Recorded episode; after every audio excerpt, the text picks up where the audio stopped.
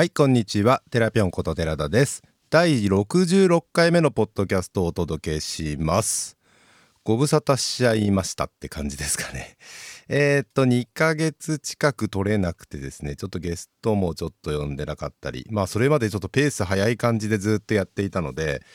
えー、っとそうですね。はい久しぶりになっちゃいましたという感じです。8月23日公開以来っていうことなので今が10月の、えー、中旬超えて下旬に入っている時なのでやっぱ2ヶ月ぐらい取れなかったんですね。はいご無沙汰しちゃいました。えーとまあ最近何やってたのかっていうのとまあ先週というか先週先日えーと大きな久しぶりのリアルイベントがあったのでまあその辺の話を今日ちょっと中心にいろいろやっていこうかなというふうに思っています。久しぶりの一人会になります。はいえーとまあ最初に何つってもやっぱり私のこのポッドキャスト聞いてくれてる人 Python 関係とか、えー、っと私のコミュニティ関係の方が多いかなというふうに思っているのでそこであった大きなイベントの話を最初にしたいと思います。えー、PyConJP2022 えーと、Python カンファレンスの、えーと、今年のバージョンですね。Python カンファレンスの日本の今年のバージョンですね。10月の1415金曜日土曜日の2日間をメインの日として開催されました。東京の有明、えー、っていうとビッグサイトとかその辺の近くでやったんですけど、えー、2019年以来なので 20, 20年21年がオンラインと21年はまあ半分少しだけオフラインやりましたが、まあ、久しぶりの本格的な現地開催会現地開催のイベントということで。まあ、私自身もすごく楽しみにしてたし、まあ、周りの人たちもすごい楽しみにしてたのかなという感じで開催されました。実際には会場に、まあ、2日間やっててそれぞれ350人とか450人とかいたんじゃないかなと、まあ、正式発表はこれから、えー、主催者から出ると思うんですけれどもまあそんな感じですごい久しぶりに、まあ、これだけの大人数200人300人を超えるような人数が一堂に会してそれもまあ Python っていうキーワードで一堂に会してるのでまあ何て言うんでしょうね中身が濃いというか、まあ、すごく熱量が高かったなという感じがしました。えっ、とまあ私自身 PyConJP、まあ、一般社の法人 PyConJP アソシエーションの代表理事というのをやっているので、まあ、そのイベントを、まあ、統括するというと変ですけど、まあえー、とやっている、まあ、法人側の代表理事としてもちろん現地には行きました。まあ、実際にはまあそのイベント自体はですね座長をはじめとしてスタッフというのがいて約30人のコアスタッフまた当日も入れると4 5 0人ぐらいのスタッフがいて、まあ、そこで、え、とイベントをやってるんですけれども、まあ、私自身はまあイベントの直接的なスタッフというよりはアドバイザーとかお手伝いっていうような立場なんですが、まあ、もちろん経験者だしいろんなことをずっとやってきてるので、まあ、いろんなことを聞かれたり、まあ、いろいろとまあとコラボレーションしたり、まあ、たくさんのことがもちろんありました。まあ、メインにその会場入りしてやってたのは受付周りとか、まあ、最初来た時に、えーとまあ、整列させるというか、まあ、こっちですよみたいな案内をしたり、まあ、いろんな人たちがいろんな関係者の人たちが来るので、まあえー、どういう立場の人ですかみたいなことを聞きながらあとこちらですよみたいな案内したり、まあ、なんといっても久しぶりに会う人が多かったので挨拶をしてましたっていう感じですね。結構いろんな人と久しぶりに会えたりもうマスクしてるんでねなかなか誰がっていうのが分かりにくかったり久しぶりに会うとやっぱり忘れちゃってたりすることもあって、まあ、向こうはまあ私の立場というのもあり、まあ、すごくすぐ気づいてくれたりする人が多いんですけれども、えーとまあ、そういう意味でいろんな人と挨拶できました。で実際に私自身がまあ現地で本当にやってたこととかあとまあそのその他さまざまなことはですねパイコン JP2022 振り返りっていうことで、えーと、YouTube ライブでパイコン JPTV という番組の中でやりますので、えーまあ、そちらを聞いてほしいなとそちらを見てほしいなと思っています。こちらは11月の4日金曜日の夜19時30分午後の7時30分から YouTube ライブで生でやります鈴木貴則さんといつもやってるやつなんですけど PyConJPTV でいろいろとその時の振り返り、まあ、写真を見ながら振り返ったりというのは実際にやりますので、まあ、そこでまあ詳しくは話そうかなとは思っています。まあ、ここではまあ個人の会として、まあ、ちょっと簡単にどんなことやってきたかをちょっとだけ振り返って、まあ、他の話いこうかなというふうに思っていますが、まあ、代表理事としては公開ミーティングがあったり、まあ、急遽、まあ、ブースをちょっと仮設させてもらって、えー、PyConJP アソシエーションへの寄付、まあ、キラキラステッカー寄付なんていう言い方してますがそういうのやったりあと Python ソフトウェアファンデーション PSF のメンバーになろうみたいなことを QR コードを置いてやったりというようなこともやりました。あとはまあクロージングでの法人紹介とか、まあ、そんなことがまあメインの、まあ、本来私の役割としてやっていたことですねはいでまあ久しぶりなのでまあ大体こういうカンファレンスがあるとですね毎日のようにまあどこに今日は、えー、食事か懇親会行くみたいな話があるんですがまあ結局毎日のようにまあ飲み歩いてるというと、えー、言い方悪いですがまあ飲んできました。えー、と始まる日の前日はですね海外から来る人たち、まあ、海外からスピーカーで来てる人たち8人ぐらい6人8人ぐらい67人ぐらいかなと一緒にお台場で飲んでまあそこでいろいろ初めて会う人も結構多かったのでいろいろと話ができたので翌日からまあ結構いろんな、友達ってことはないんですけどいろいろ話をしてきたりとかしたりとかしたりっていうのがまああったり。えー、と初日実際の初日の夜は、パイレディサンドパイキャンプ合同懇親会みたいなことをやったので、まあ、そこで20人ぐらいかな二十数人と飲んだり、えー、最終日の15日の夜は公式パーティーがあって、まあもちろんそれ後二次会があってみたいな感じで公式パーティーもいろいろ楽しめました。あとはスプリントが最終日16日の日曜日にあったので、まあ、これも同じ会場であったんですけどそのスプリントの終わりにも終わってからもまた飲み会やったら結構集まってくれて13人ぐらいの飲むという感じで、まあ、昼間はいろいろスタッフ活動のお手伝いしながらみんなにご挨拶しててあとはまあ夜は飲み会するみたいな感じのまあ久しぶりのそういうまあカンファレンスの私のいつものカンファレンスの楽しみ方ってそういう感じなんですけどそんな楽しみ方でした。まあ、トークはほとんど聞いてなくてキーノートは、えー、と2つともきっちり聞けたんですけど、まあ、いろんな人と話したりとか、まあ、近況報告したりいろんなことをできたっていうのがまあ一番良かったかなと思います。あとはオンラインになって、まあ、この3年近くオンライン化が進んで会えてなかった人オンラインでは知ってるけどそんな会えてなかった人とかに初めて会ったりいろんな話そこで聞けたりすごく久しぶりにお会いできた人とか、まあ、そんな人もいてすごく楽しかったです。まあ、いずれにしてもその様子写真付きの様子っていうのはですね、えー、先ほども言った通り PyConJPTV の枠組みでお届けしますのでこの回では、えー、とここまでとしたいというふうに思っています。まあ、それでもまあ PyConJP の時に、まあ、たまには「ポッドキャスト聞いてますよ」みたいなことを言ってくれる人がいたりとかしてすごく嬉しかったです。そんなにねあのマニアックな話がこのポッドキャストも多いので、えー、そんなに聞いてくれてる人少ないんじゃないかなと思ったんですけど、まあ、PyConJP 枠組みで見ると、まあ、比較的いろんな人が、えー、ちょこちょこ聞いてくれてるんだなということで非常に励みにもなりました。はい、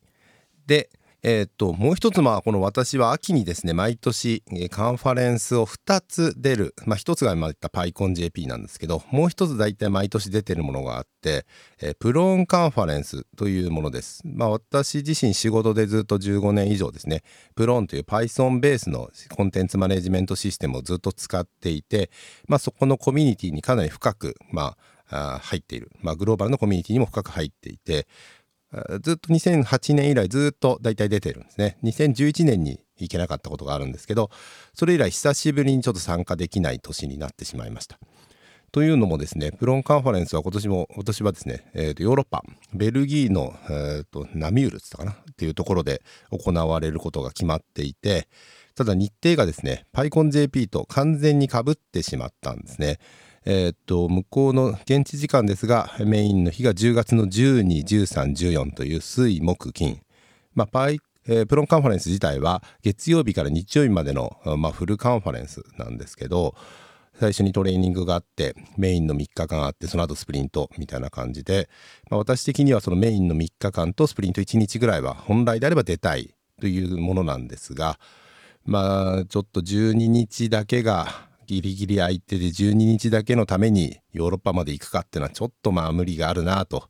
まあ、最後までいろいろ考えたんですけど面白さとかっていう意味ではまあ久しぶりだしせっかくだし会いたいみたいな気持ちで12日だけ参加して戻ってくるみたいなことちょろっと考えたりもしたんですが、まあ、経済的にも時間的にも体力的にもちょっと無理があるなということを思って判断して、まあ、こればっかりはやめました。まあ、諦めました。えっ、ー、とせっかくのねプロンカンファレンスも久しぶりのリアル会なので行っていろんな人たちと話したりどんな雰囲気なのかってすごい、うん、聞きたかったんですけど残念ながらこれは行けませんでした。えー、っと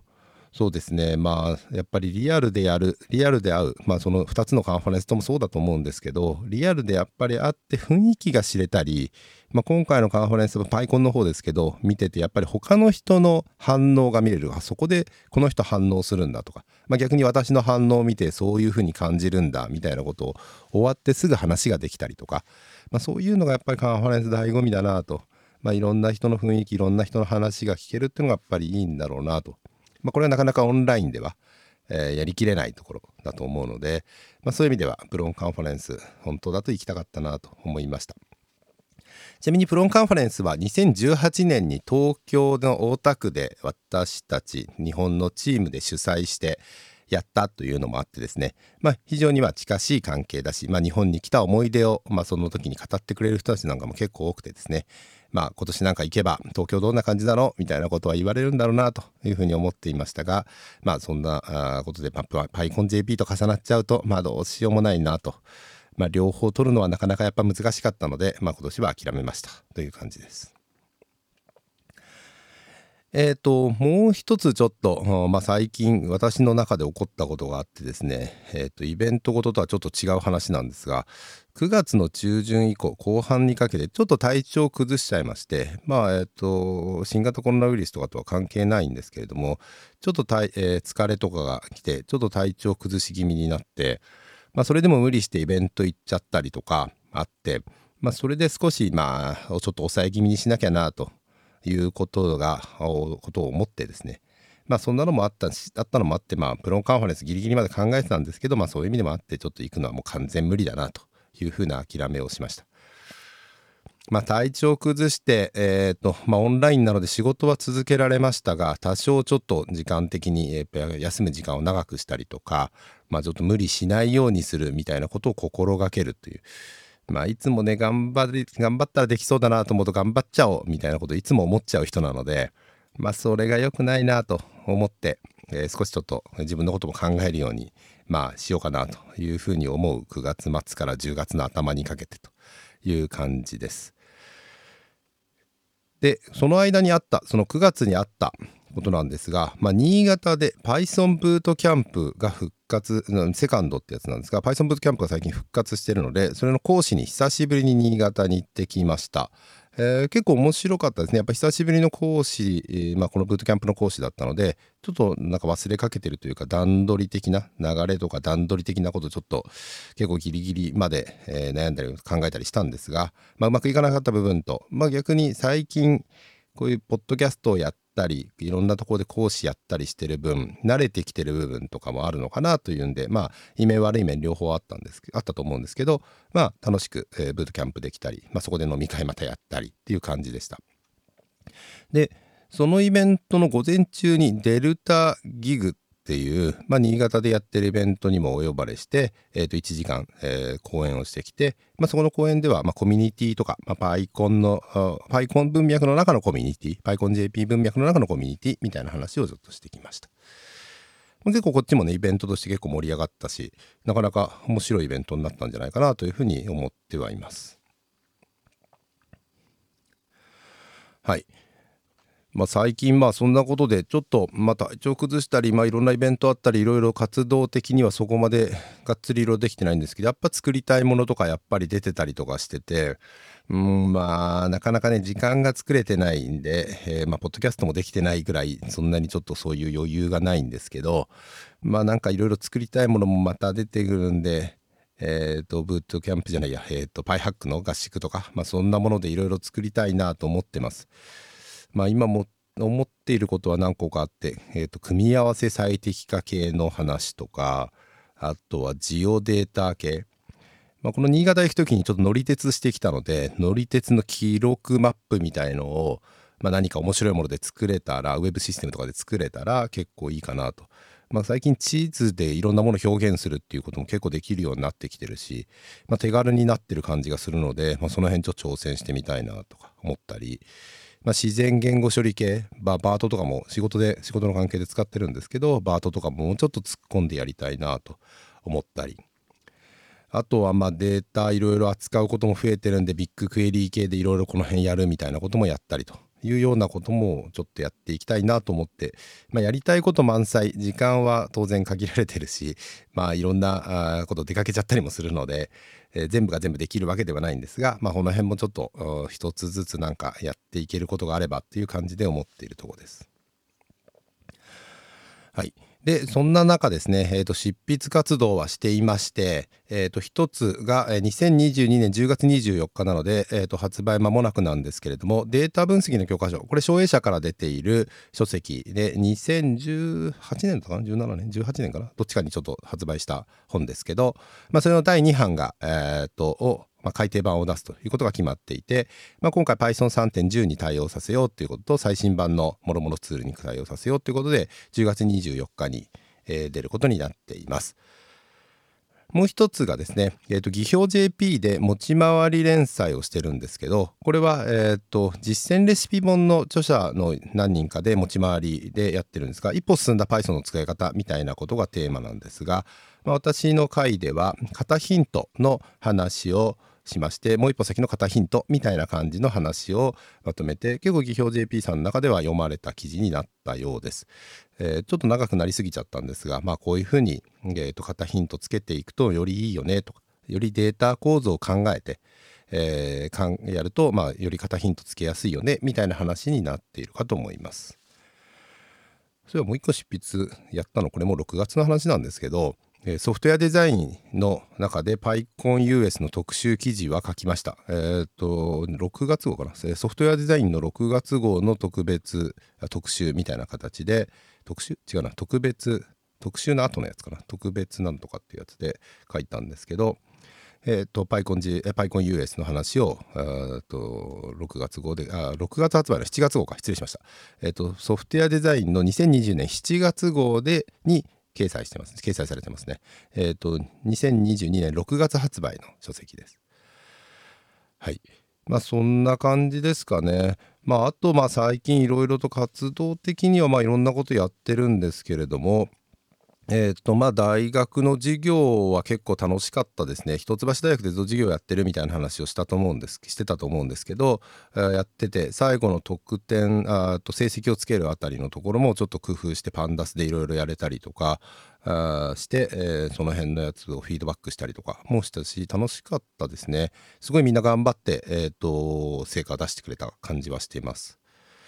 あと企業向けの研修で動画作ったりとかまあ会社のスタジオをまあこのえっ、と5月4月ぐらいにスタジオ化みたいなことやったんですけどようやくスタジオがちょっと使えたりとかしたんですけどまあそんなことしたり。